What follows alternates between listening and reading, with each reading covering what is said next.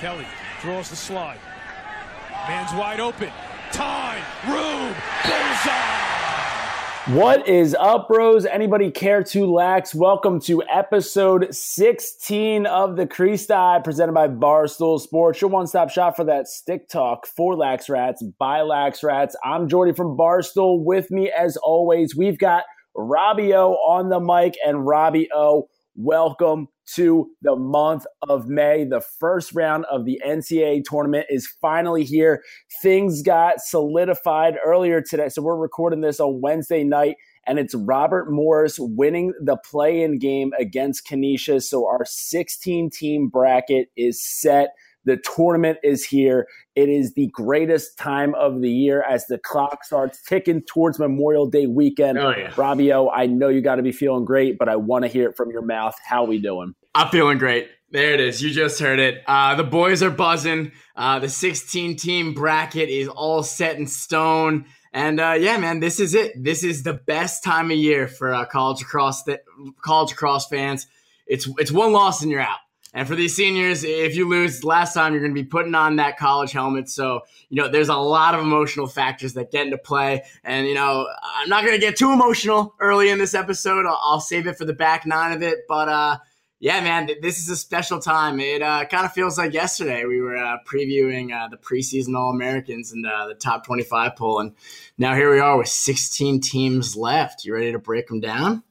Dude, I mean, yeah, like like you said, the season flew by. I don't know whether it was because it was like winter in the Northeast decided to last oh, yeah. until May. I, like I don't know what happened, but the season flew by. Um, and and you kind of mentioned it there a little bit. You know, every one of these teams, you know, there are going to be 15 teams here, 15 groups of seniors who now end their career with a loss because only one team can can end with a win here. Um, and one of those seniors who is looking to end their career with a win on Memorial Day Monday is Duke's Justin Guterding. And we're going to have an interview with him a little bit later in the episode. Uh, but for right now, how things are going to work, just, uh, just so everybody who's listening knows what to expect in this game, knows what to look forward to, we're going to be breaking down, we're going to do a quick preview of the Saturday slate of games. Then we're going to kick it over to our interview with Justin Guterding. We're going to finish things off with a uh, preview of the Sunday first round games. So, I mean, we've got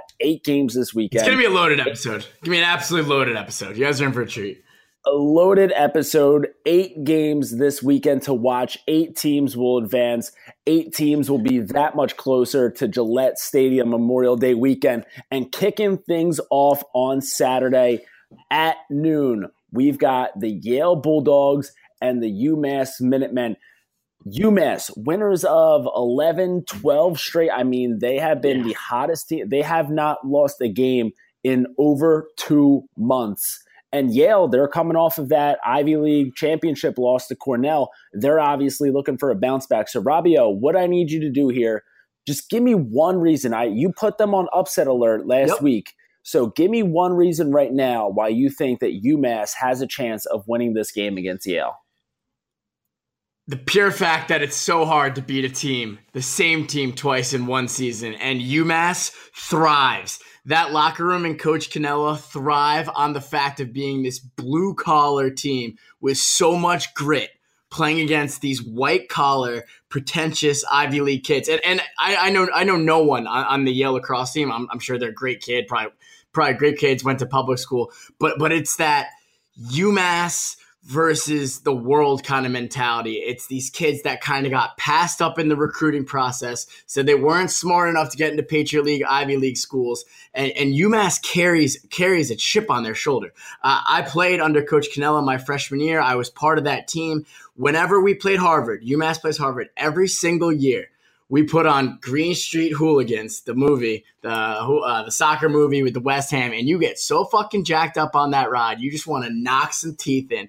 So that UMass team, not only are they carrying a what 11, 12 game win streak, they have that extra chip on their shoulder. Now, now I'm not saying that they're going to upset Yale, but this game is going to be extremely hard fought. And like we said, how we're going to break down all eight of these games, it's going to be one reason why each team will win.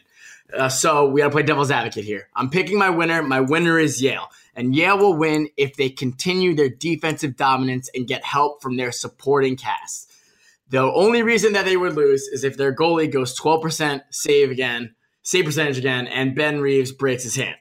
For UMass, they will win if they put together the perfect game, and they've shown it all year with their great success on the faceoff. Their wing play has been exceptional, those extra possessions and just taking advantage of those. They don't have like one stud of a player. I bet you if you look at their all CAA team, there might be like one there, even though they're CAA champions. Um, yeah, that, that's it. I think it's going to be a super gritty game, and a lot of people are uh, sleeping on the UMass Gorillas. Now, real quick, Robbie O, did I hear you say in there? So, did you say that it's hard to beat the same team twice in in one season? Yeah, b- believe it or not, I actually said that. I don't think I've ever said that before. That's an incredible saying. And did you make that one up? That is, I, we're gonna have to use that one a little bit more often. But listen, man, it, you're right. It, it's definitely going to be tough. Um, but if there's, you know, if if there's one team out there that I think is uh, is up for the task this week, it is going to be those Yale Bulldogs because this is a team who you know has been so consistent all season long. We've mentioned this plenty of times before. Their only two losses in the regular season had been by one goal. Uh, the first one was the opening se- uh, opening week of the season against Villanova. Uh, the second one was to Bucknell when they were just a buzzsaw in the middle of the season. They're knocking mm-hmm. down top ten teams left and right. Uh, so this is a team who has just been brutalizing teams and they do not lose big except for you know obviously that uh, you know that cornell game in the ivy league final um, that's just a, a kind of a, a, a, blip for them. That was kind of a blunder, a letdown. But it, like we said, it's it's always better to lose then uh, than in the NCAA tournament. And I think that this is a team that is just they're too they're too well rounded. Yeah for this UMass team to to keep up with. I mean, this UMass team they've won 11 straight, but I mean, you're playing against teams and you know in, in, the CAA and and no disrespect to the CAA, it's a great conference, uh, but you know when you're getting wins over like Drexel, Delaware, uh, you know your Fairfields, I mean they're all good programs. But you're not going up against a player who is as dynamic and can really take over a game like Ben Reeves. Uh, so you know it, the fact that Yale is just so well rounded and such a, a buzzsaw team. Uh, that's my reason why they're going to win this game. But listen, I mean, UMass, they, uh, you know, I, I kind of just shit on this a little bit before, but I, I, I, am. Yeah. but if, if, if they're going to win this game, it has to be because they're just feeling themselves right yeah. now. I mean, they start off the season one and four. You start off that year one and four, like you're looking ahead to like whenever school's done. you're, you're like, like I'm hitting the beach yeah, you're like, yeah, you, like most of these kids probably already had like summer jobs lined up for the first week in May. All of a sudden, you know, so so the beginning, the first week of March is over with. You lose that game to Albany, nineteen to eight. You're thinking about your summer already, and then you go on and win eleven straight.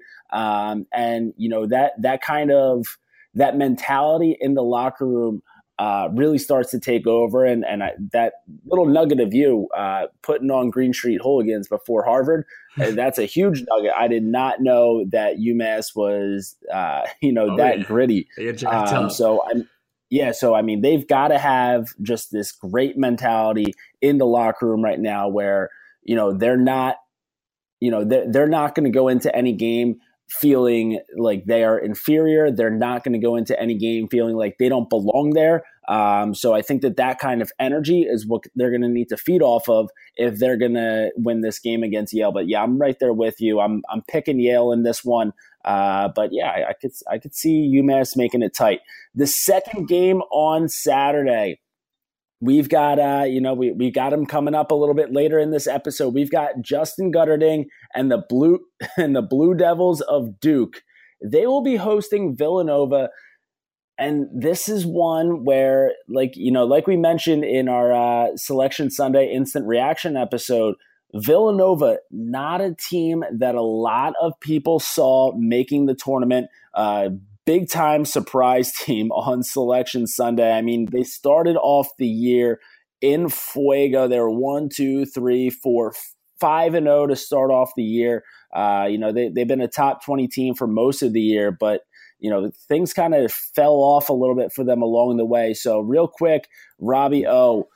what is one reason why Duke? I feel like there are probably a lot of reasons yeah. right now, but give me one reason why you think Duke is going to come away with this win. Well, it's going to be reoccurring guest Justin Guterding. We're going to hear from him in a little bit, and uh, yeah, I don't know if a lot of people know this, but uh, Justin Gutty was the first ever guest of the Crease Dive, so it makes that a little bit more special to have him on the show again. First episode of the Crease Dive. Get wait, first guest of the first episode of the Crease Dive, and now the first guest of the NCAA playoffs. It is only right. But yeah, Justin Guterding needs to stay hot. He's been driving this hot team the entire season.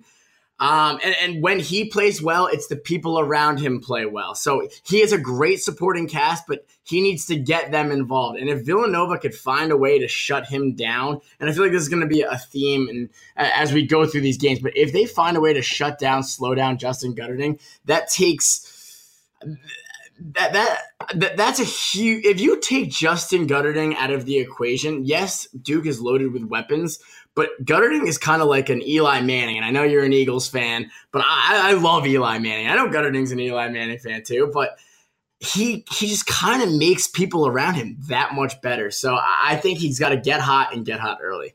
And as yeah, if you want to talk about Duke, what, what is what is your key point for Duke to come away out of many? Well, first off, I, I can at least respect the fact that Eli Manning is a two time Super Bowl winning MVP. Um, you know, and I've I've seen uh, you know e- Eli he's uh, he's been to a few Duke lacrosse practices before in his time. So uh, I mean, I think uh, I, I, think Guterding can definitely uh, feed off some words of wisdom that that dope has for him. Uh, but yeah, hey, I mean, if, if I had to sneak that one in there. Um, listen, I mean, if there's one reason um, out of the many that are in my head right now of why Duke is going to win this game over Villanova. Um, listen, we're not stat guys. We, uh, you know, it's, it's we don't watch the game with the calculator. With that being said, Duke right now, uh, their shooting percentage is, you know, so they're shooting at, they're operating at 37.8%. Meanwhile, yes, that guy. Meanwhile, Nova down there at around 26.7. So, listen, I mean, Duke is going up against, you know, I, would say I, they're they're in the ACC, and I think the two best conferences, ACC, Big Ten, uh, and then Big East just a little bit below them. So, Duke playing in a better conference, and they're shooting 10% better than Villanova uh, they are nasty, nasty finishers. They are filthy, filthy shooters. I mean, you got Guterding, who has 96 points on the year, but then you've also got Brad Smith, Joe Robertson. Um, you know, you, you've got a bunch of guys who are taking, you know, 70 plus shots on the season, and they're mm-hmm. finishing mm-hmm. their opportunities. Um, so I, I, think as long as Duke has the ball in their stick, which I think they will for a lot of this game, they're going to be finishing those opportunities. Um, and you know, it, as long as you give them and as long as they get enough shots, they're going to fill the back of that cage. Uh, real quick, I'm just going to jump in here though with uh, you know, so that's one reason why Duke's going to win this matchup.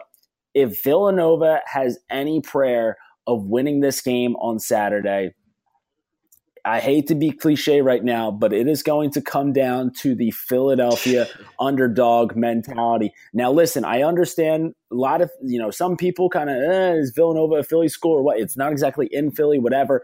And you can never call a school on the main line a bunch of underdogs because yeah, they're uh, you know mainline kids kind of have uh, you know the upper hand uh, as soon as they're born. But listen, Nova has to buy into that underdog mentality because they have to be. These kids aren't idiots. These kids are on the internet. They have to be hearing everybody say that they don't belong in this tournament. They have to be hearing everybody say like who the hell puts Villanova in this tournament over a Rutgers or an Ohio State or this and that like that has to be bulletin board material for them. They have to know that they're going up against one of the best teams yep. in the country right now.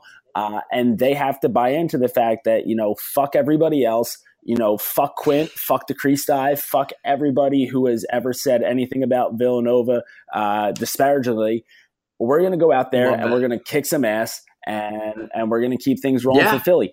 And we're going to keep things rolling for Villanova, national champions in basketball. So they have to have that mentality heading into the, that game. How much that can actually mm. carry them, I guess we'll have to see. But it, that's like they're going to need to really buy into that. This Duke team doesn't have the best luck against teams from Philadelphia when they were, uh, and this is kind of, I don't know if you can call UPenn a Philly team. It's kind of the same deal with Villanova, but uh, Duke struggles with these white collar mainline teams. So we were there, boots on the ground, when Duke was number one in the country.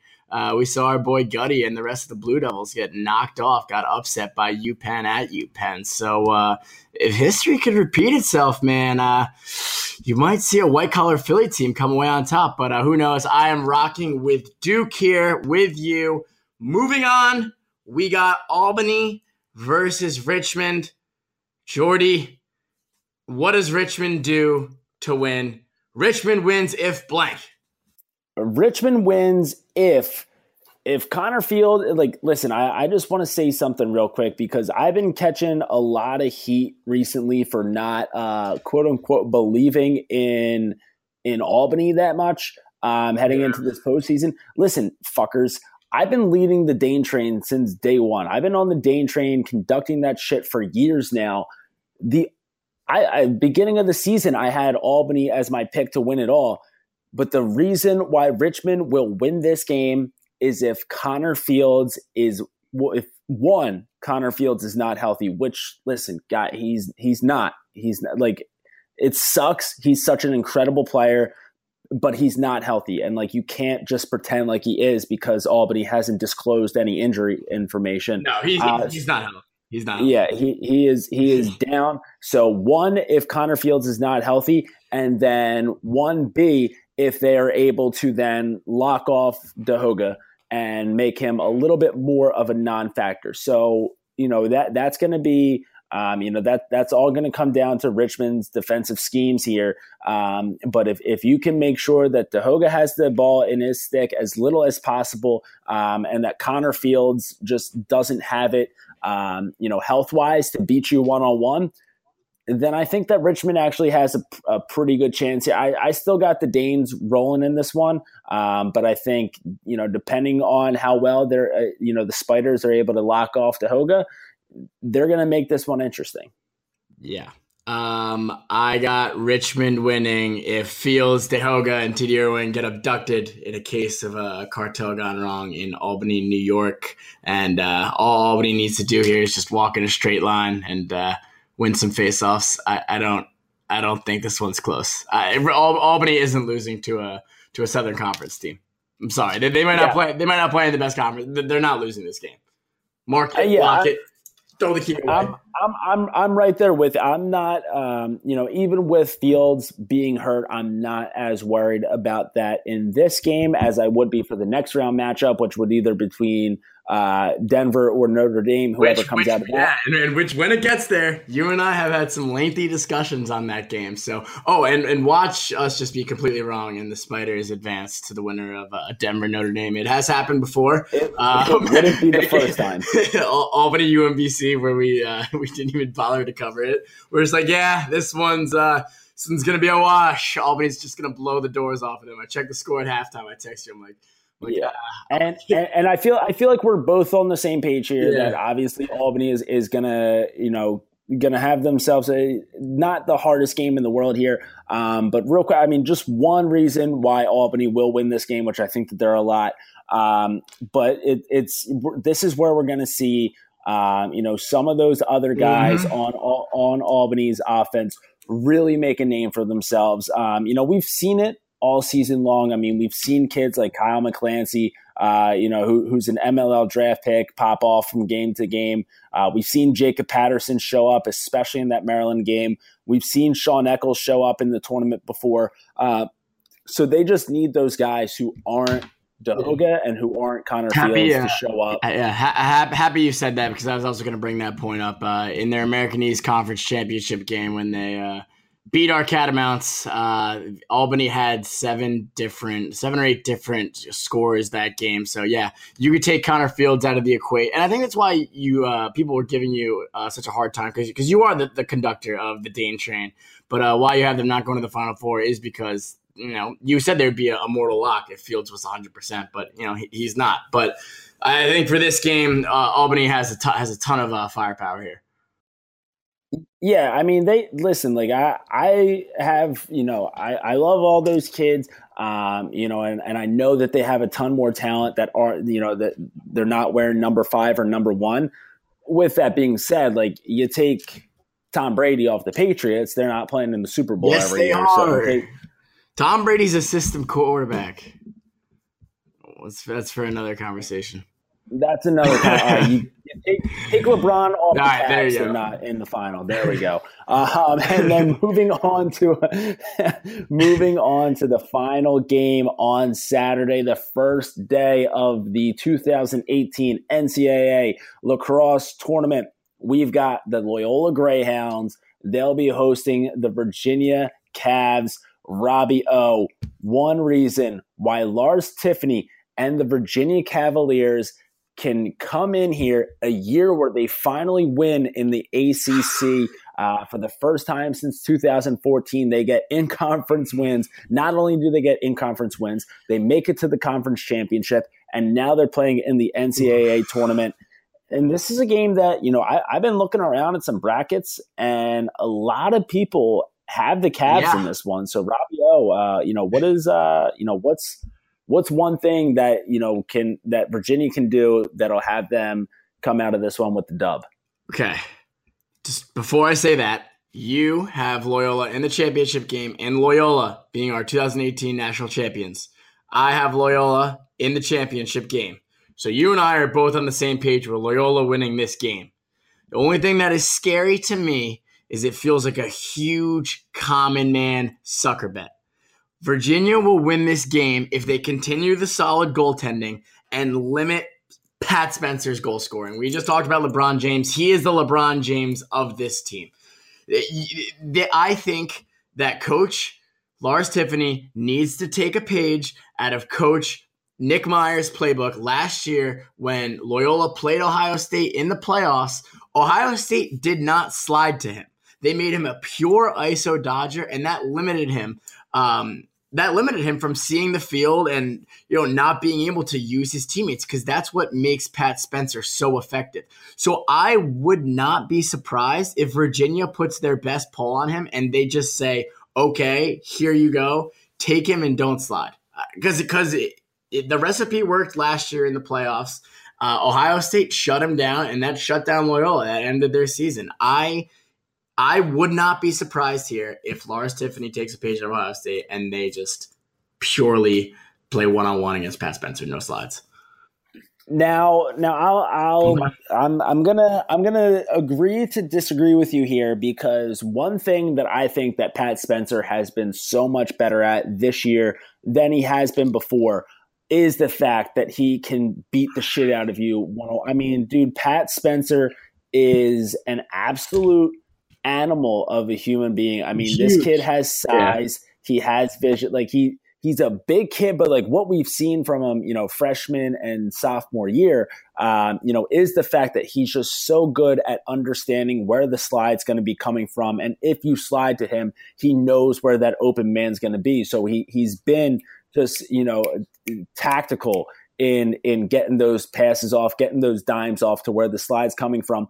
And I agree that last year with Ohio State playing him just straight up one on one was easily the best decision that they could have made.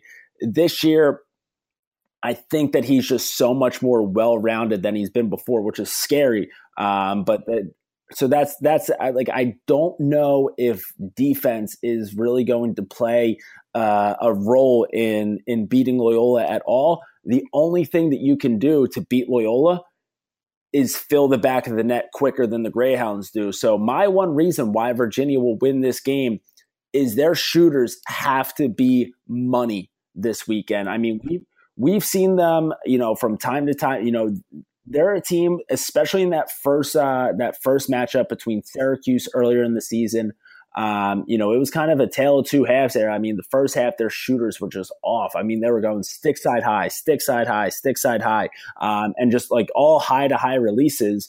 The second half, you know, they, they change up their release, they change planes, Um, you know, and and obviously Syracuse kind of came out on that one with a one goal win, but they at least made it a game, and that's what they're going to need to do. This, I mean, you got Michael Kraus. Uh, kid is is a great finisher. Uh, he has 77 points on the year, but then you got a couple of Philly boys too. You got Dox Aitken and Matt Moore at main line.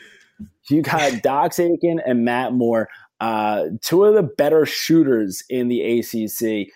And it, it's gonna like you need a couple goals from both of those guys, and not only just like a couple, like you need like a bomb from a uh, at least a bomb or two from those guys, uh, because one, the bombs always get the sideline going. So you know you're, you're if, if you know, if Matt Moore steps in from, you know, 14 and just stings one, Virginia's going to be feeling themselves on the sideline and that energy is going to keep rolling. Um, and also, it, it's going to show that Loyola's defense that, you know, they can't stay sloughed in.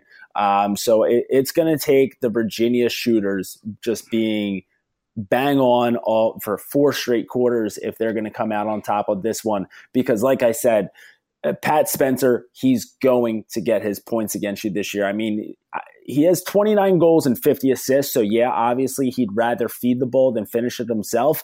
But he's just is such a big body, and I think he's the best rounded um, attackman in a group of attackmen this year in in the nation who are all just nasty. There's yeah. so many great attackmen, and I think that his game is probably the hardest to find a weakness. Um, well, I mean, um, we'll, so, we'll, have to take that yeah. up with uh, Justin Guterding in about two minutes. But yes, I, I, do agree with you there. Yeah, we won't tell him that I just said that, but um, no, but yeah, it's gonna come down to I think their their yeah their best D pull is uh, so it's gonna be probably Pat Spence on Scott Hooper. And, and, we're not a stats guy here, but uh, he's uh, like number three or four in the nation with like 2.5 caused turnovers per game.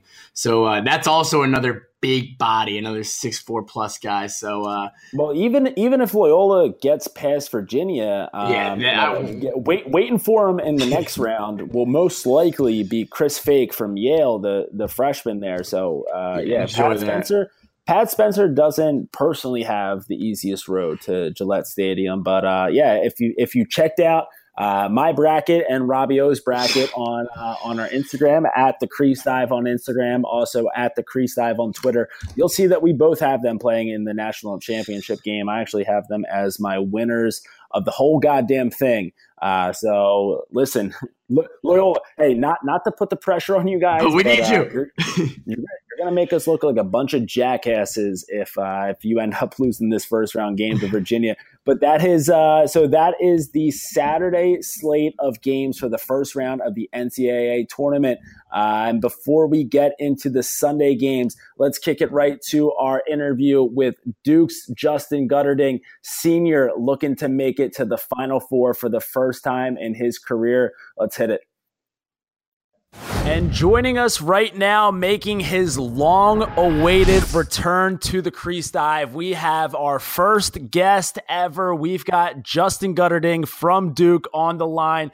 And uh, so we're recording this on Thursday night. This is just uh, a couple hours after Justin was named one of the Tewaaraton Award finalists. Uh, so right off the bat, Justin, congrats, buddy. That is sick, and it is great to have you back on. It's uh, yeah, it's, it's a nice little full circle going on right now. Yeah, thanks for having me, boys. I'm excited. Yeah, man. The first guest of the Crease Dive. It's got to be the first two time guest now, first. Two-time first two time guest. And the first guest. It is only right that uh, he is the first guest of the tournament.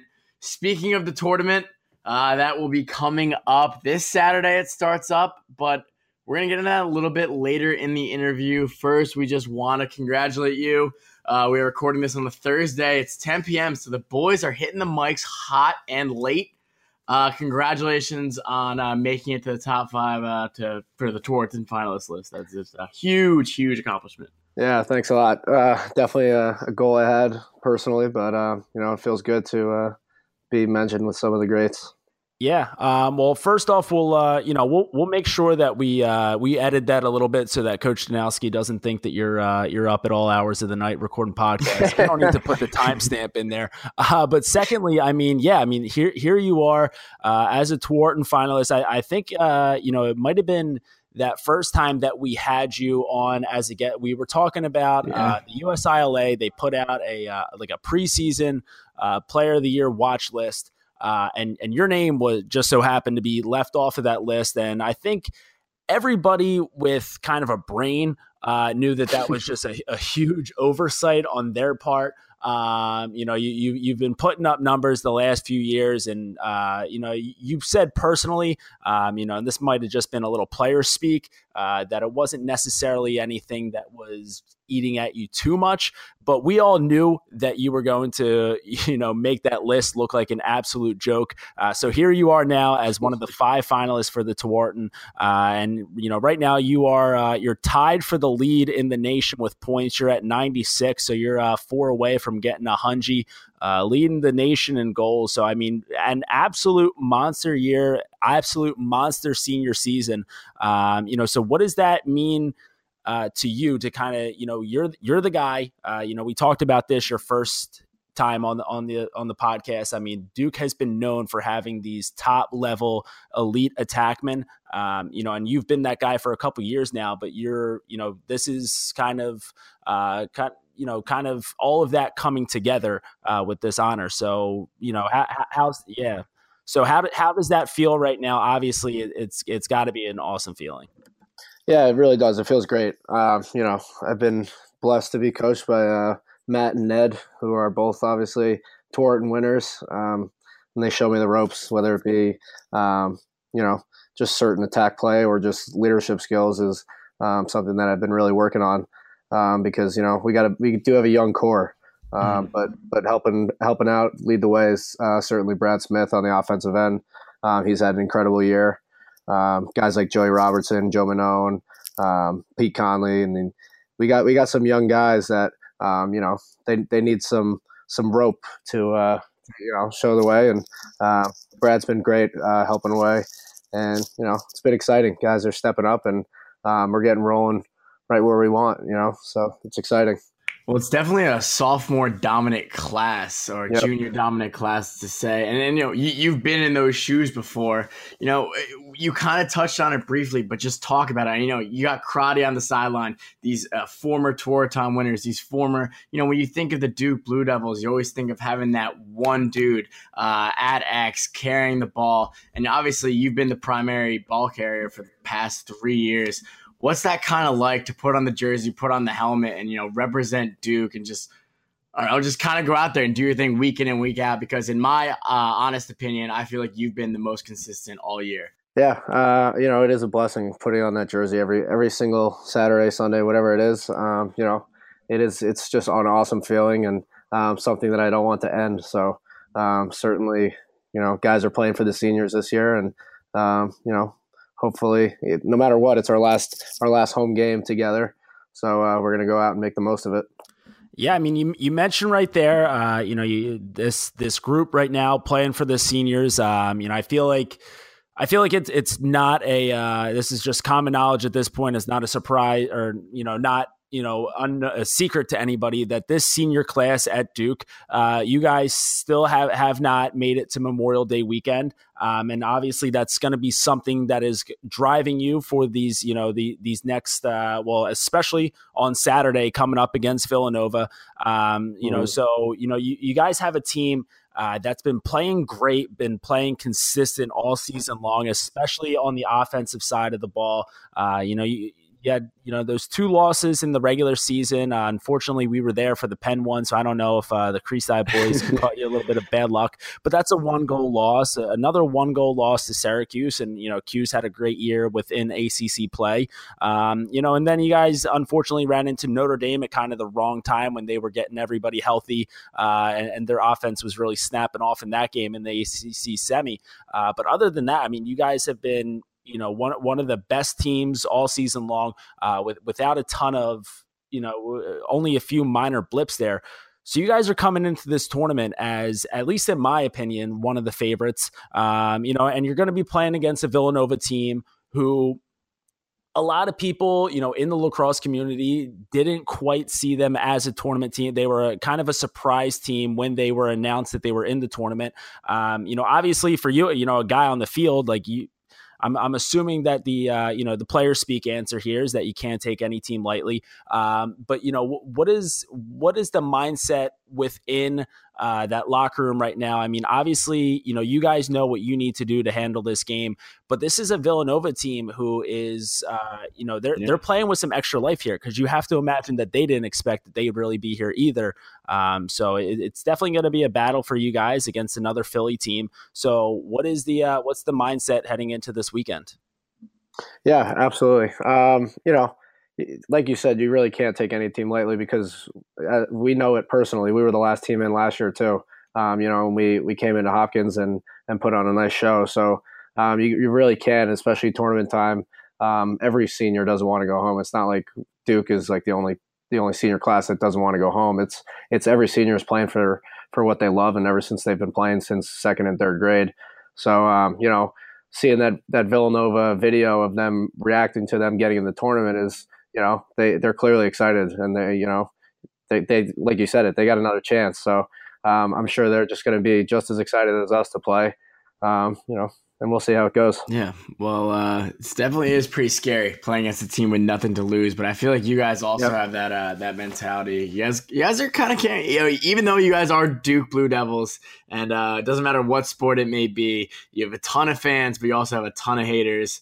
Um, for you, you know, like we've been talking about, it's it's win or, or go home, and you are not looking to go home. You're looking to make it to your first time at Memorial Day weekend. If you had to give an answer, you know, it, it could be anything. It could be chemistry, team dancing, anything superstitious, line drills. What would you say the Duke Blue Devils need to do for four quarters to be successful against Villanova team at home? Yep, I think we just need to play for the full sixty minutes. Um, you know, we we talk with coach all the time, and um, and it's the truth. We are we're three quarters away from being 15 and 0 yeah. or 16 and 0, whatever it is. Um, you know, we we've had leads in all four, all three of the games that we've lost in the fourth quarter. So um, certainly playing with a lead is something that um, we've been working on in practice. Um, so I would just say playing consistently for 60 minutes, um, you know, and playing good for 60 minutes beats playing great for for 30 minutes or something like that. So you know, playing consistent would be my answer on that one. Yeah, I mean, four goals in two quarters, whatever, three quarters away from being a 16 and 0 team. But hey, yep. You're still in the tournament. Honestly, I'm sure Danowski's been harping on this all week of practice. Records yep. don't mean shit here. It's it's it's do or die at this point. So speaking of all week at practice, so I I know that you know uh, you guys have brought in um you know uh, you, you guys have had Eli at practice a few times. I think that we talked about this the first time that you were on the podcast. Uh, so I mean, obviously, a, like a huge huge week of preparation for you guys. Uh, you, have you guys brought in anybody special uh, over this past week of practice? Maybe some alumni coming back, uh, you know, to instill some words of wisdom, or are you guys just uh, kind of rolling this one solo? Yeah, as of right now, you know, um, we haven't had anyone, but um, you know, we we got all we need. You know, we got the boys together, and that's really all you can ask for. Um, you know, each day of practice, and we got pretty much everyone healthy. So practice has been great this week, and uh, you know it's been it's been fun. Love love to hear that that the boys are buzzing and uh, locker room's getting real hype. Um, you uh, we we trying to trying to dig into some questions here, Jordy. Uh, yeah, sure. Let's uh let, let's fire off a few questions here, and then we'll uh. This one, uh, this one's gonna come from the opposite side, uh, a position that we don't like to talk about too much here on the Crease Dive, but definitely respect it. Who has been the toughest defender you have gone against in your four years, and uh, why? Ooh, that's a tough one. Um, I've got to go, gone against a bunch. Um, I would say yeah, ACC play. Yeah, my freshman year, I would I would I would go with Brandon Mullins, uh, Syracuse. Um, he was an absolute stud. He uh, you know he had offers to play big time Division One football. This kid was just an absolute monster. Texas guy. Uh, yeah, still plays in the league. Um, you know, he is uh, he was an absolute stud, and especially freshman year. Um, you know, dealing with all everything's going a million miles per second per, per hour, and you know, um, he, he's just an absolute stud, and I, I, just couldn't really get anything going against him. So. What, um, uh, yeah, what, what, what, were your numbers against him? Come on, and you're allowed to brag uh, here, unless unless, unless you're a double goose egg. You know, I think no, I did. I, I think I've had I had two goals, maybe off ball or something, but um, definitely nothing dodging him. He was he was tough to beat. Uh, the next one is besides Duke, because obviously you guys are the best team. Who would you say is the scariest team in the tournament? Scariest team come May? Um, I don't know. I guess you got to go with the Terps. Um, you know, they're defending champs. Um, you know, they got a lot of talent. Um, yeah, I'll go. With, I'll go with the Terps. Number one seed. Next one here comes from uh, Dan Arestia, and he's asking number one player who wasn't on the Player of the Year watch list and should have been. Um, I, I, think that uh, we we definitely have a few in mind here, but uh, you you know, what what are your thoughts on that one? Who uh, who was left off of that preseason Player of the Year watch list that probably should have been there? Um, I can't really remember who exactly was on it, but um, that kid Teat obviously put up a monster year. Um, obviously, he was a freshman. That's tough to put him on as a sophomore coming on. Um, he had a great year. Um, not really Wasn't, sure who else.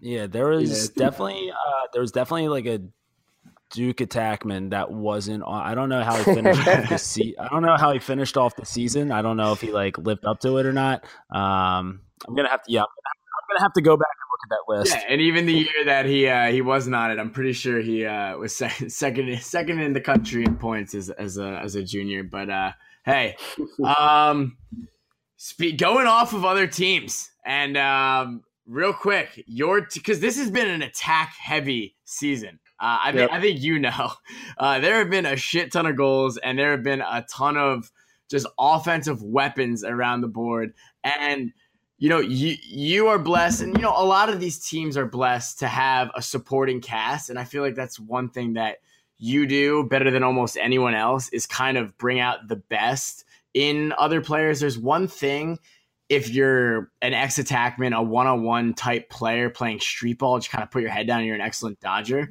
But I mean, mm-hmm. I'm sure you could attest this. There's been games where you know that the slide's coming early and you have to turn into a feeder Talk about like that that switch that you have to flip.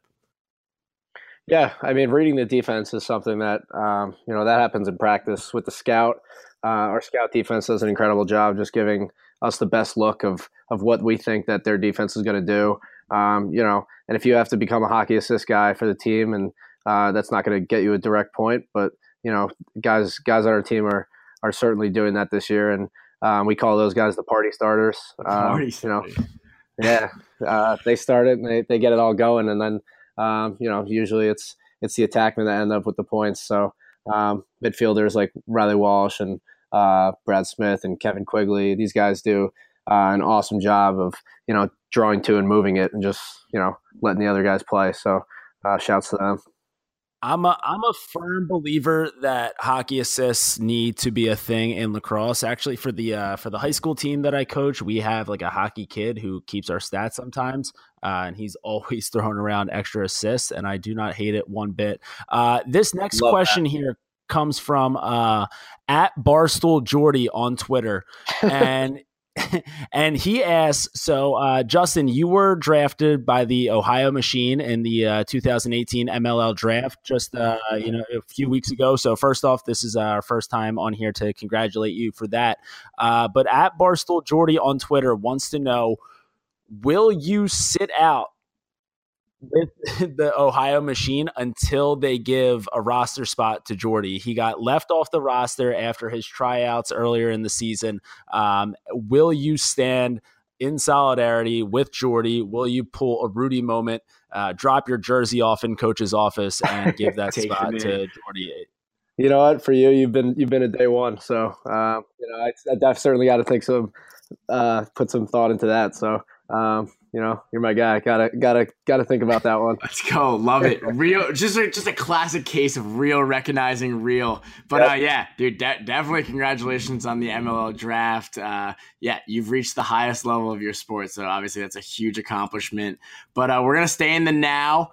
Um, yep. just focusing on Duke lacrosse. You know, you're a senior. We'll go back to that theme. What has been, and you've had plenty, plenty of memories, plenty of games, pretty hard times, plenty of just unforgettable, great times. Mm-hmm. What has been your favorite favorite memory in this 2018 season? It could be from a fall ball practice, or it could be to I don't know today in practice. Do you guys do football? Uh, oh, yeah, we, right. We scrimmaged Ohio State and uh, Furman this year, so we got a little bit of that. Um, you know, my a direct moment I would say um, has to start early in the year when we were scrimmaging Ohio State. Um, you know, we were kind of getting it handed to us a little bit um, at halftime, and uh, I think it was like 12-2 or something like that. And we were on pace. Coach said like, "You guys are on pace to lose twenty-four to four or something like that." So what the hell? Like, just go out and play and have fun. Um, you know, we turned it around like in the in the third quarter, and although it was a scrimmage, I think that uh, kind of attested to our who our team is and who our team is going to be. Um, you know, and that's certainly been our mentality. It's just a bunch of scrappers um, and guys who aren't going to quit. The boys are getting nice and gritty there. Blue collar, do it, yep. it, Two things that usually don't go together: blue collar and Duke. But I can see it with the way that you guys play. Um, you know, and and it's been great to watch all season. I, I got another personal question here for you because uh, I'm, I'm I can't really find these questions on Instagram and, and uh, Twitter.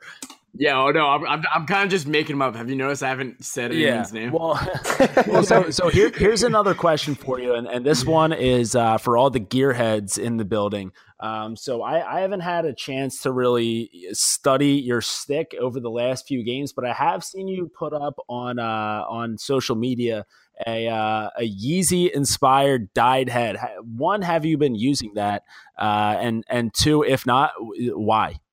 Um, you know, I, I, I, used it last game against BU um, and uh, played pretty well with it. But uh, my guy Rob Rimmer from Lacrosse Unlimited, I got to give a shout to him. Uh, he does an insane job dyeing some of these heads. Um, you know, he he thinks of all the designs. I I kind of just go with it, and uh, you know, he's been awesome. And uh, and I got to give a shout out to my equipment manager Jay Bissett, who also strings all the sticks. So uh, for the past four years, um, you know, I don't string my own stick. Yeah, no, no doubt. What uh, what are you going with? Two ropes? Yeah, I go with uh, two shooters and a nylon on top. So I use a Stallion U 550. Um, you know, I got I got to move on to the, the 700 soon, but uh, yeah, that's that's my stick. Now, now, now, I know that you know we're we're still focused on Villanova this weekend, and hopefully, uh, uh, you know, a few more games leading up to Memorial Day weekend. Um, but again, you you are going to make that transition into the MLL. Uh, you know, at at the very least, uh, in in like you know a month. Uh, so, how excited are you to finally be able to throw some U's back in that stick? Oh, that's that's gonna be nice. Um, you know, those those those were the glory days when you could uh, high school days. Yeah, you could string those up, and um, yeah, those were awesome. Um, so that's gonna be fun, and playing with guys like Tom Schreiber and Kyle Harrison, Marcus Holman. This the roster is pretty stacked. So hopefully, I get a shot to uh, to play. So it'll be fun. And and uh, and and don't forget Jordy on there. Uh, yeah, no, uh, but no, uh, real real quick, uh, those questions did come from our socials on Instagram, on Twitter at the Crease Dive. So just a real quick shout out to at Thomas D uh, nineteen and Air Golder. Um, Dan Ar- Aristia, the dude from Inside Lacrosse. I, I think I definitely butchered that. And then Mike Ziegler. So uh, yeah, definitely shout out for those questions. Uh, Jordy, any other questions you want to ask the boy before he hosts a bunch of Wildcats? Uh, no, I, I think, uh, you know, obviously, you know, we're, again, we're, we don't try, we try not to play favorites, but, you know, you were, uh, you were the first ever guest to come on the crease dive. And, you know, we're, uh, we're, we're super appreciative of that. Uh, and we would love nothing more than to see, uh, the Duke Blue Devils back at championship weekend. And, uh, you know, again, obviously, we, you know, not looking ahead too much. You got a you got a big tilt this weekend against Villanova. But if the cards all uh, fall into place and you guys do make it to Memorial Day weekend, Robbie O and I get, get get in uh, Danowski's ear and get us yeah. some uh, field passes. Oh, real quick though, uh, while we'll, we're talking we'll paint the faces about, blue. Well, here's the thing because Robbie, this is going to be the last thing that I leave this with because I don't know if you are going to paint your face blue. Uh, so if if everybody saw on our uh, on our social channels that Robbie was just talking about, so we put out our brackets for the year uh, or for the tournament. Uh, so you know, Justin, I, I, don't know if you saw this or not, but I've I've got you boys in the national championship game. Yep. Um, so and Robbie O though this is okay, uh, okay, okay, okay. This is this is you, you hate to you hate to see this because Robbie O has Hopkins coming out of that bracket and going to Gillette for the final four. So, all right, no, no, no, no. I'm cool with it. They'd Robbie Yeah, yeah, that's exactly what I was about to say, Justin. Uh, there is a hashtag fade Robbie O for a reason. I am pretty ass with my picks. Haven't been the most consistent. It's called a reverse jinx, Jordy. Ever heard of it? Right. We're gonna be uh, on the sideline with with the Blue Devils come World Day weekend. I, I, I was just trying to see if we could get another uh, Robbie O flip flop. A flip flop? No, no, you're not gonna see a flip flop. Uh, all right. Well, uh, yeah. But, hey, Justin, we really appreciate you coming back on here. Uh, best of luck heading into this weekend. Uh, make sure that everyone checks out that game. You guys are the uh, what? You're the two fifteen game on Saturday. So that'll be on ESPNU. Yep. Grab yourself a six pack, grab your ass a couch to sit in, and uh, grab yourself a shirt. Yeah, grab yourself a shirt from store.barstoolsports.com. And uh, yeah, everyone watch, uh, you know, four points away from uh, from 100 there. So let's, uh, you know, we, we got our uh, go, fingers crossed for you personally and fingers crossed for the Blue Devils. So go out there, kick some ass, and uh, yeah, fade Robbie O. Yeah, I appreciate it, boys. You guys are the best. Thanks, Justin. We'll talk to you, bud.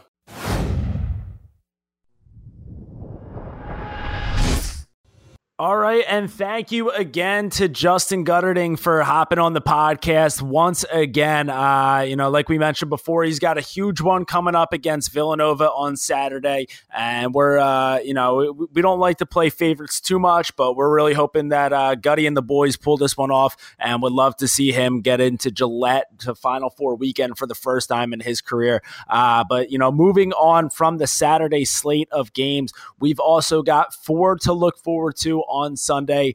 Uh, starting off right away with the defending champs, the Maryland Terps. They will be taking on the winners of that play-in game, Robert Morris. Um, listen, I, this is a game that I think a lot of people, I'd say 95% of people are on the Terps.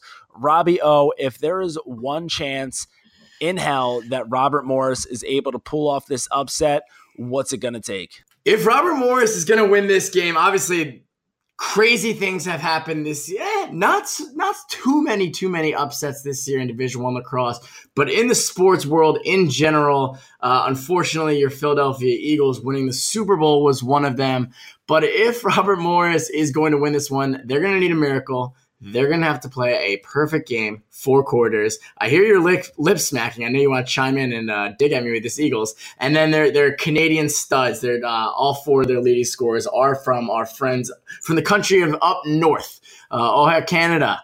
So they're going to need uh, yeah, they're, they're gonna need a, a miracle here. I, I. I, I, got no other. I got, I got nothing, Jordy. Uh, this is the defending national champions. Uh, you know they've been here four times uh, in the national championship game. This isn't Tillman's first playoff game. This isn't Tillman's first playoff game against a team that could be considered a trap game. You know some coaches kind of love having a top 10 matchup or like a better quality team, but Maryland isn't one of those teams that, no offense to Robert Morris. I, have if you know me, my man up of the week has been Robert Morris multiple times. So no offense to them, but Maryland, the Terrapins aren't a team that play down to their skill level. So, you know, I got Maryland here. Uh, ho- hopefully Robert Morris gives them a good fight and we can watch a good game, but uh, I don't see this one being close. Yeah, I mean, we we have seen a 16 take down a one um, in the world of sports this year with UMBC taking down Virginia in the basketball tournament. So to say it's impossible isn't totally true, eh, but yeah, like, like you said, I mean, this one is. Uh, I mean, the only the only possible thing that I would pot that I could ever see working in Robert Morris's favor, um, just the fact that this Maryland team has been playing so much lacrosse over the last four, now five years. This will be.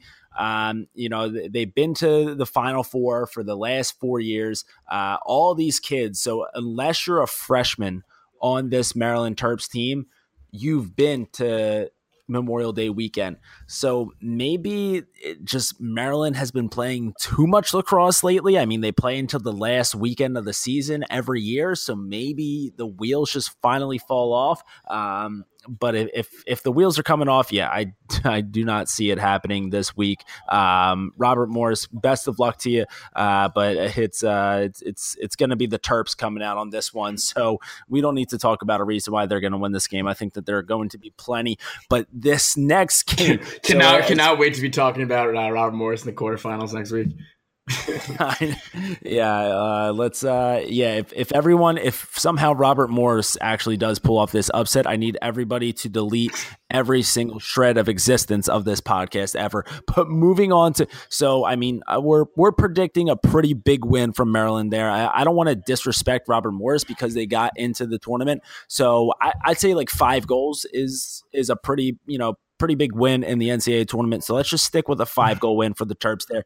But one that is going to come down to the wire, one that is probably the biggest 50 50 matchup in the tournament right now. We've got Denver heading to South Bend, and they'll be playing the Notre Dame Fighting Irish, Ryder Garnsey versus Trevor Baptiste, couple recurring guests on the Crease Dive. This is a game that happened earlier in the season, but it was all the way back in, uh, you know, the early March, March 10th, and it was Notre Dame coming away with an 11 9 win at home. So here's the rematch give me one reason, and, and I'll let you choose who you want to talk about first, but give me one reason why one of these teams are going to come out on top because I, yeah. I think you can ask, you know, 100 people in the country about who's going to win this game. 50 of you, 50 of them are going to tell you Denver, and 50 of them are going to tell you yeah, I agree with that statement. And I know for a fact that you and I both have different answers. So uh, let's each give our reason on what that factor is for that particular team to win the game. I will start off, and it will be Denver. Denver will win because of reoccurring guest Trevor Baptiste, the best face-off man, arguably a Tewaaraton winner this year. Uh, he broke the career high record, number one pick in the MLL draft, uh, the first ever college player um, to be selected for Team USA to represent our country in World Games in Israel this summer. But put all that to the side. None of that matters. He's not playing against Team USA right now. He's playing against the Notre Dame Fighting Irish. Go back to my statement. It is very hard to beat a team twice in one season, and that is Notre Dame beating Denver again. It, it won't happen. Um, and, and, you're going to argue me here, and, and, and I agree. Denver's offense is we always say because because you're, you're going to win the face-off battle with Baptiste. That that that's a given. So, so put that in the record books. But even and we always say eh, you can't score if you don't have the ball. That's fine. Denver has been putting up abysmal, abysmal offensive numbers this year, which has been kind of Jekyll to the Hyde of Notre Dame. Uh, if you saw their ACC absolute just burning corners. Um, but I, I, just feel, you know, they got Coach Bill Tierney. Uh, he's going to put the fear of God in them to score the goal, to score the ball. And yeah, this is a Denver team that's going to walk away uh, with a W. I, I can't see this uh, being Trevor Baptiste's last game. It just it, it wouldn't feel right to me if Trevor didn't get back to Memorial Day weekend. Yeah, I mean, you, you kind of said it there. Like uh, this this Denver offense just they're missing a guy who's like uh, Connor Cannizzaro, a guy who can really create for himself. Um, Ethan Walker, uh, I mean, one of the smoother shooters in the nation. Uh, obviously, a, a, huge subscriber to the philosophy of low to high to the day we die. Um, but yeah, if you if you don't have a guy who's able to get him the the ball um, with a little bit of time and space, he's not out there really creating that many shots for himself. I mean, I, he's got 44 goals on the year, so obviously he's doing something right. Um, but I, I, think going up against a defense like Notre Dame's, um, it, it's it's going to take a little no bit question. more than what Denver has. And I mean, Denver has three losses on the season all three of them are to teams who are in this tournament. So I and you know they, they've got uh they've got one win it looks like here against a tournament team, um, and that's Villanova, who a lot of people are arguing shouldn't really be a tournament team. Um, so you know you kind of see Denver just they haven't had what it takes to win these games against these big time opponents this year. Um, And on the complete opposite side of, of what I just said about Denver right there, this is the one reason why I think that Notre Dame's really going to come out on this one because we know what to expect from their defense. We know that they're going to hold uh, Denver's offense down as much as they can. They're going to hold pretty much any offense down as much as they can. Uh, but with you know what what Denver's offense is lacking is just a, a well-rounded game and that's what Notre Dame's offense has been over these last few weeks. Um, you know, after taking down Duke in the ACC semifinal, after taking down Virginia in the ACC final, after taking down Army 17 to 5 in their final game of the season, this offense has come together. They gelled perfectly. They got their guys back and healthy. I mean, with Garnsey on the field for 60 minutes, with Costabile back out there, with Gleason. I mean, they're loaded. Yeah, a, yeah. And they're a loaded offense, and I think that that is going to be the difference maker here. I think even with Trevor Baptiste, and I mean even Notre Dame's offense guy in the last game, uh, John Travisano, he he at least you know made it a battle with Baptiste. So Baptiste can get Denver's offense the ball all they want, but when you got John Sexton taking the ball away every other possession, he's gonna be on that wing too. Yeah, so I, I just think that Notre Dame, as of right now, is the more complete team, and that's why I've got them yeah, advancing I mean, in this one. we talked about it. They their offense in the middle of the season was just absolutely fucking terrible. I mean, they were putting up like five goals a game. They were horrible. Uh, but so we're either going to see the offense that showed up against UNC in the regular season, or we're just going to see this goals on goals. I mean, they put on an absolute clinic in the ACC tournament. You know, this is a team that I don't really want to, who I don't want to play right now. And, and I know I'm going with Denver here, and, and I'm not going to go Robbie flip flop style on this right now. But if I am Notre Dame, I need Mikey Wynne to step the fuck up and get out of witness protection, dude. As a freshman, the kid had 50 points. Then he had 40. Then he had like 45. He's sitting on 23 points, 19 goals, and four assists. I have zero idea what he is doing, but you're right. All so he needs to come out because he's been in this postseason before. He's a veteran. He's a senior now. He's not a even though he had 50 points as a freshman, the kid's not a freshman anymore. And this is a Notre Dame team, like you said, they had offensive struggles in the beginning of the year. And if you looked at last episode, we had Ryder on who said, you know, all their top middies were hurt, battling with injury dude, they're coming together and they look they look incredible. They, they look like a team on a mission. They're clicking on all cylinders. Uh, that that's what Notre Dame's going to need to do to win. Uh, I'm going to go with Denver here, but uh, but yeah, um, we're going to see how the, how this game plays out because one of us is going to be right, one of us is going to be wrong. Yeah, uh, yeah, that that one is you know I, I've I've got Notre Dame as uh, the hottest team in the country right now. Um, you know, even though it's only been you know a handful of games, I think that you know they are the definition of getting hot at the right time. Uh, so. I mean, Denver, uh, they're they're a great program, great career for Trevor Baptiste, but he's got a ton of lacrosse to look forward to the rest of this he's summer. Focused so on, he's focused he, uh, on one game right now and but but but I but no I, I don't think that it, that's gonna uh, hinder his performance in this weekend. Yeah, I'm just saying that I think that the rest of his summer gets he's, going he's gonna be after this wait, weekend. Wait, wait, uh, but yeah, one of one. But yeah, but one of us will be right, and uh, well, we're definitely going to need a wrong. picture of uh, Baptiste, Garnsey, and uh, Sexton. All have been reoccurring guests on our show. So, despite the score, gonna need that pick. yeah, come on now, boys. Just show some. Uh, you know, do do it for the content. Do it for Instagram and Twitter at the Crease Dive. Follow us right now if you aren't following us on Twitter and Instagram. Robbie O is going to come over to your house and unleash a low to high bullet right to the uh, worm burner to the ankle. worm burn to the ankles of Robbie O special. Uh, but moving on, so the third game on Sunday, uh, we've got the Johns Hopkins Blue Jays. Uh, huge, you know, Big Ten champions. Uh, huge year for Hopkins, kind of reasserting themselves as one of the top programs in the nation coming up against another team who is back in the tournament for uh, you know the first time in probably a while. I haven't, I don't remember seeing Georgetown in, in a while, but we've got Holy fuck!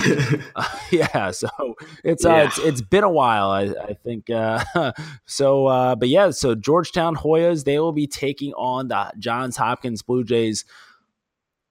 I'm I'm going to go ahead right here, real quick, and I'm going to say that you know the one thing that Georgetown is going to have going for them in this game uh, is the fact that you know I, I think that they are very strong uh, defensively. And I think that you know there there's something uh, you know they they're only giving up you know about eight goals a game, and while this Hopkins offense has been way more consistent than Hopkins offenses in the past, they still just seem a little streaky okay, yeah. to me at times. I mean, I mean, it's I think it's just the flair that these guys play with. I mean, Kyle Marr, Tinney, Cole Williams. Um, I mean, these are all kids who you know, not only do they put up ridiculous numbers, uh, but they look great doing it as well. Which is why I think they won the um, Big Ten because they look the best.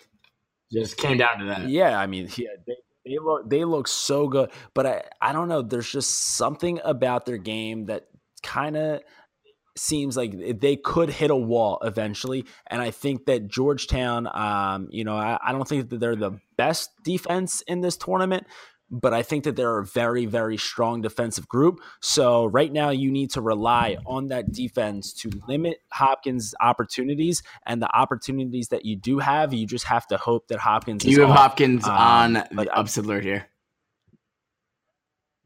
Uh, no, I, I don't want to officially call it upset alert. I, I think it will. Uh, we we've already mentioned our upset alerts in the Selection Sunday episode. So, uh, Syracuse, if you can call it an Home upset, underdog. You know, I, you made you made a good point for UMass at least having a shot against Yale, even though I, we both picked Yale in that one. So I don't want to put Hopkins on upset alert just yet. Um, but I do think that this is going to be a close game. I think the line right now is at like one and a half goals. I I think Hopkins covers that, but it the line is one and a half yeah, for a reason. It is. I mean, those guys at uh, Lax Vegas lines, and if you guys aren't following them already, shoot them a follow on Twitter. Uh, always fucking spot on, scary spot on with their lines. Uh, spot on to the fact that uh, my bookie had to come find me uh, not too not, not, too long ago. But uh, no, just going off of piggybacking off of your Georgetown team, Georgetown um, reasoning this this is a Georgetown senior class that has had one hell of a ride. Uh, last year they, they, had two wins. Year before that they had four wins. So so so they've been through it all, and now they're in the NCAA tournament again. Big East champions. They're riding high. They're riding this wave, and you know it's a crazy story. And we've seen. Uh, there's just something about, and I don't know if you agree with me. There's something about a senior uh, college athlete, student athlete, because always, you know, student first. But there's just something about a senior, just when it comes to pressure, they always seem to rise to the challenge. And that's what's scaring me with my Hopkins pick. Because for uh, those of you who haven't seen our picks, like, like Jordy said, it's at the Crease Dive on Instagram and Twitter. I have Hopkins winning this whole thing, which is so fucking risky, and I love every second of it. But this game is super scary to me I honestly, if they if they get past this game, etc., you know, I don't really have see a problem with them. No, let's just focus on the now. Hopkins needs to stick to the formula that they've been going with to, to keep winning and why they won the Big Ten, and that's scout goaltending. They're crushing the faceoffs, and they have this offense that is playing make it or take it, just shooting lights out. And my player to watch isn't Marr. It's not a Cole Williams. It's not reoccurring uh, um, reoccurring guest, uh, Joel Tinney, the Tin Man.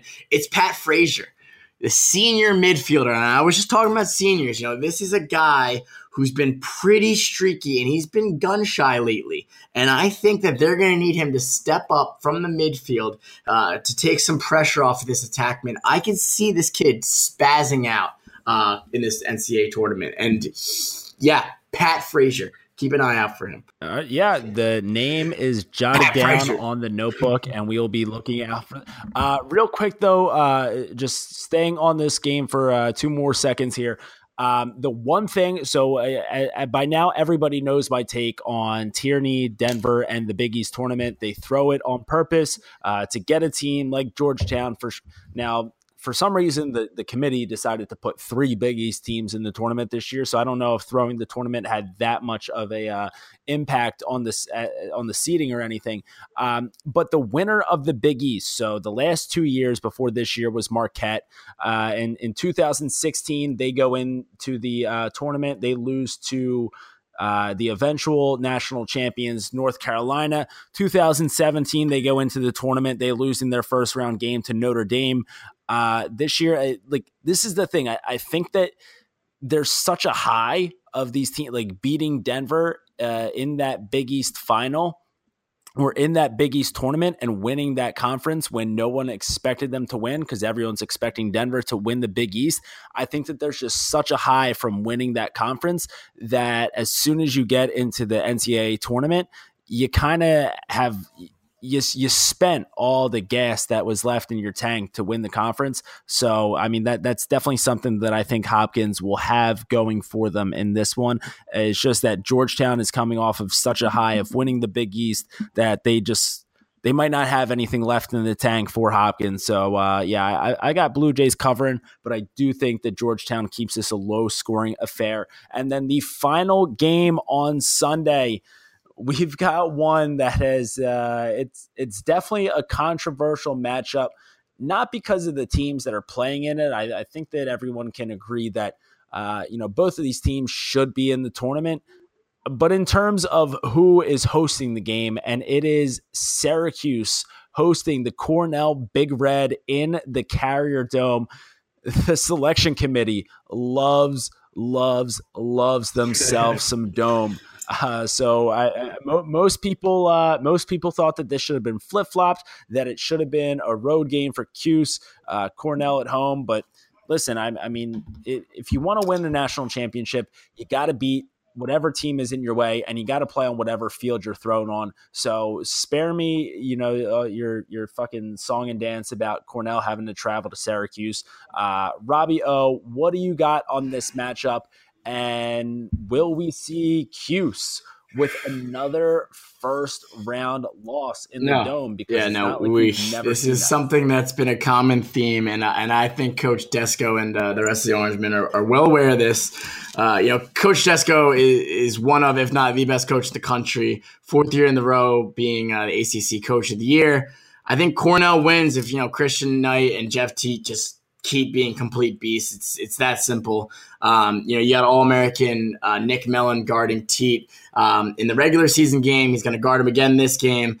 Uh, even though one on one, I think he only had like one goal on him. The kid still found a way to put like five or six points up. So, you know, he, he has weapons, but th- this Syracuse team needs to figure it out on all sides of the ball, and it starts it starts with what makes them a successful team when they were winning and not losing to you know Navy and getting blown out by Albany. It, it's it's they're not playing street ball. It's not one guy making a show. It's the middies initiating and and and moving the ball around. You know, this is something, and we always see it week after week. Is these Syracuse attackmen with these you know, the middies will, you know, draw a slide and dump it to these crafty attackmen and they'll just do the most ridiculous shots. You know, it, every goal that Syracuse scores is assisted. They, they are very, very good uh, with teamwork and, and, moving the ball around and having assisted goals.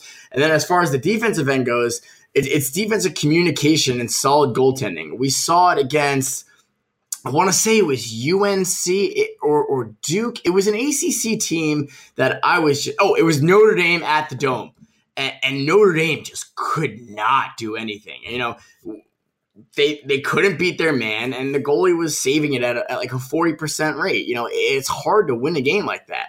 So if Syracuse sticks to their winning formula and what they know, I think they have a very, very good shot to win this one. And like you said, if Cornell wins, it's considered an upset because Syracuse is the the home underdog. Or sorry, uh, Cornell is the away underdog. I, I, I don't know. Cornell is. I have Cornell winning this game just due to the fact that um, they're just fucking pissed off that they they kind of have a fire under their ass that wow we, we just beat them. Like why are we the away team? Kind of mentality but then again it, it's Syracuse and they're an NCAA legacy tournament team So I also couldn't be surprised if uh, if they win. I'm not gonna go Robbie flip flop on here. I'm sticking with Cornell, but it actually kind of hurts me to say this. I think it's gonna be a close game. It's definitely not gonna be a five goal game like last time. Yeah, I mean, if uh, you know, if if I think that Syracuse is going to win this game, it is going. I, I gotta have to steal a uh, an old saying from uh, I forget who said this. I'm gonna have to Google it real to see who uh, who came up with this one. But it is, I, I believe, it is hard to beat the same team twice in one year. Uh, so, I mean, like you said, I mean, Cornell's going into this game, uh, you know, and and obviously in the back of their head, they know that they've already taken down Cuse before, um, you know, and and that was you know a five goal win. Um, now, granted, you know that was you know that was a home game for Cornell, mm-hmm. um, so you know we'll we'll see how they do in the dome.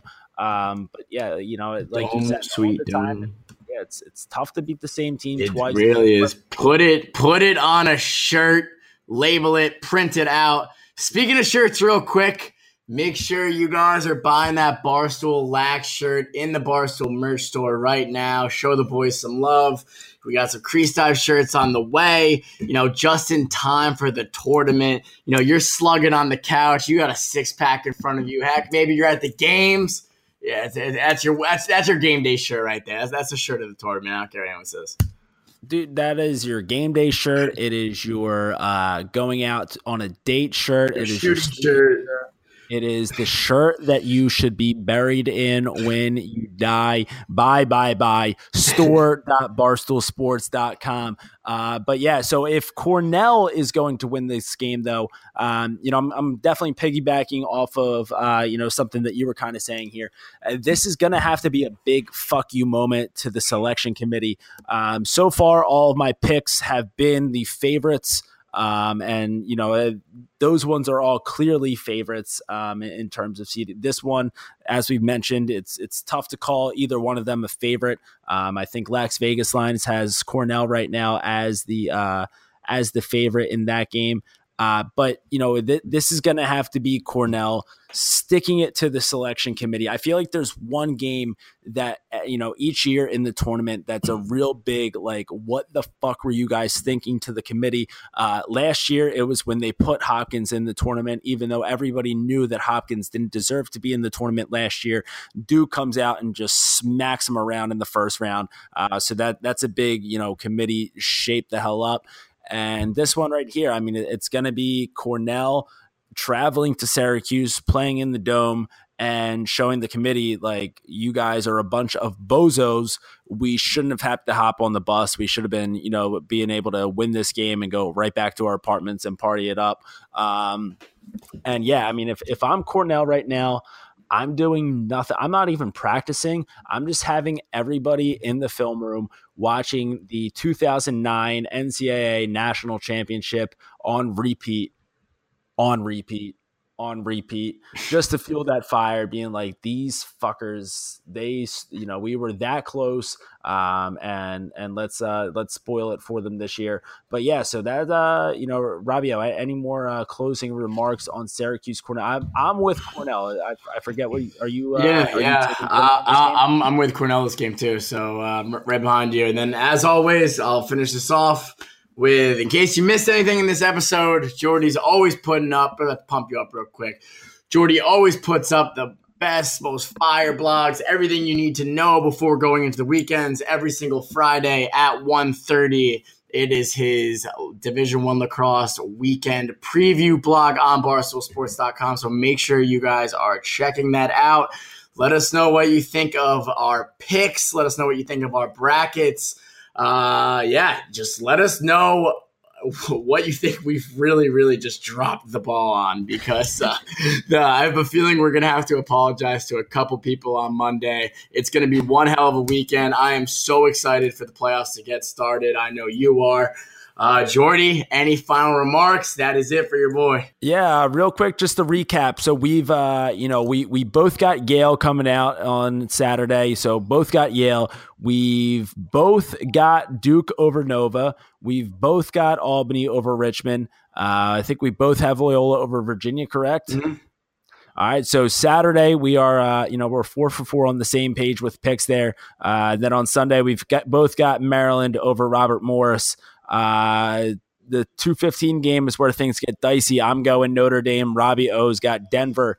Uh, the five o'clock game, we, we've both got Hopkins. And the seven o'clock, so we've both got Cornell. So we're uh, the only difference in picks there are Notre Dame and Denver. So uh, I mean, one one of us is going to have a better weekend than the other. And uh, Robbie O, uh, great guy and everything, but uh, I I, we'll I, hope I come out on top on this one. We'll but uh, yeah, make sure you guys are following us on social. Again, we we plugged it a few times. You probably already know it by now. Uh, at the Crease Dive on Twitter and Instagram.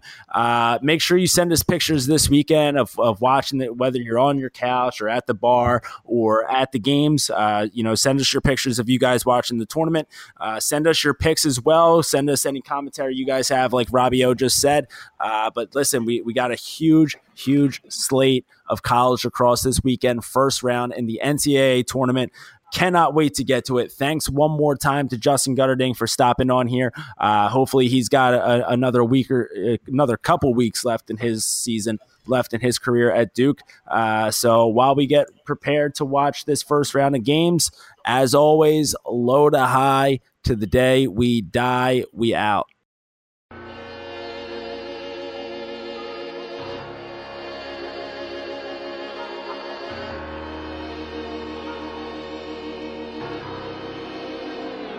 I'm a champion. I'm a killer, I'm a savage. Been that way since the beginning. Me and Twizzy really spitters. Why the hell is y'all pretending? We just youngins on the loose. Ain't no need for apprehending. And we never second guessed it, cause we always had a vision. I'm a beast, I'm a dog. Tell me what's the plan of action when I tell you that I want it. Pull them out like Janet Jackson. Put your name on the boat. But you know I'm still a captain when the liquor's in my system, baby. Anything can happen. Got the west side of this bitch. Girl, I stress out for this shit. Got that cold blood in my veins like a reptile in this bitch. Gotta make room for my team, don't get exiled in this bitch. Trying to find Mr. Right and get you left out of this shit, yeah. I've been trying to find my way back home.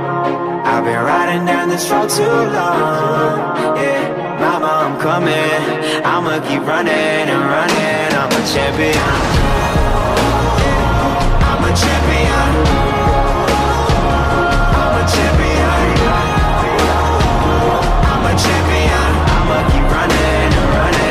집이야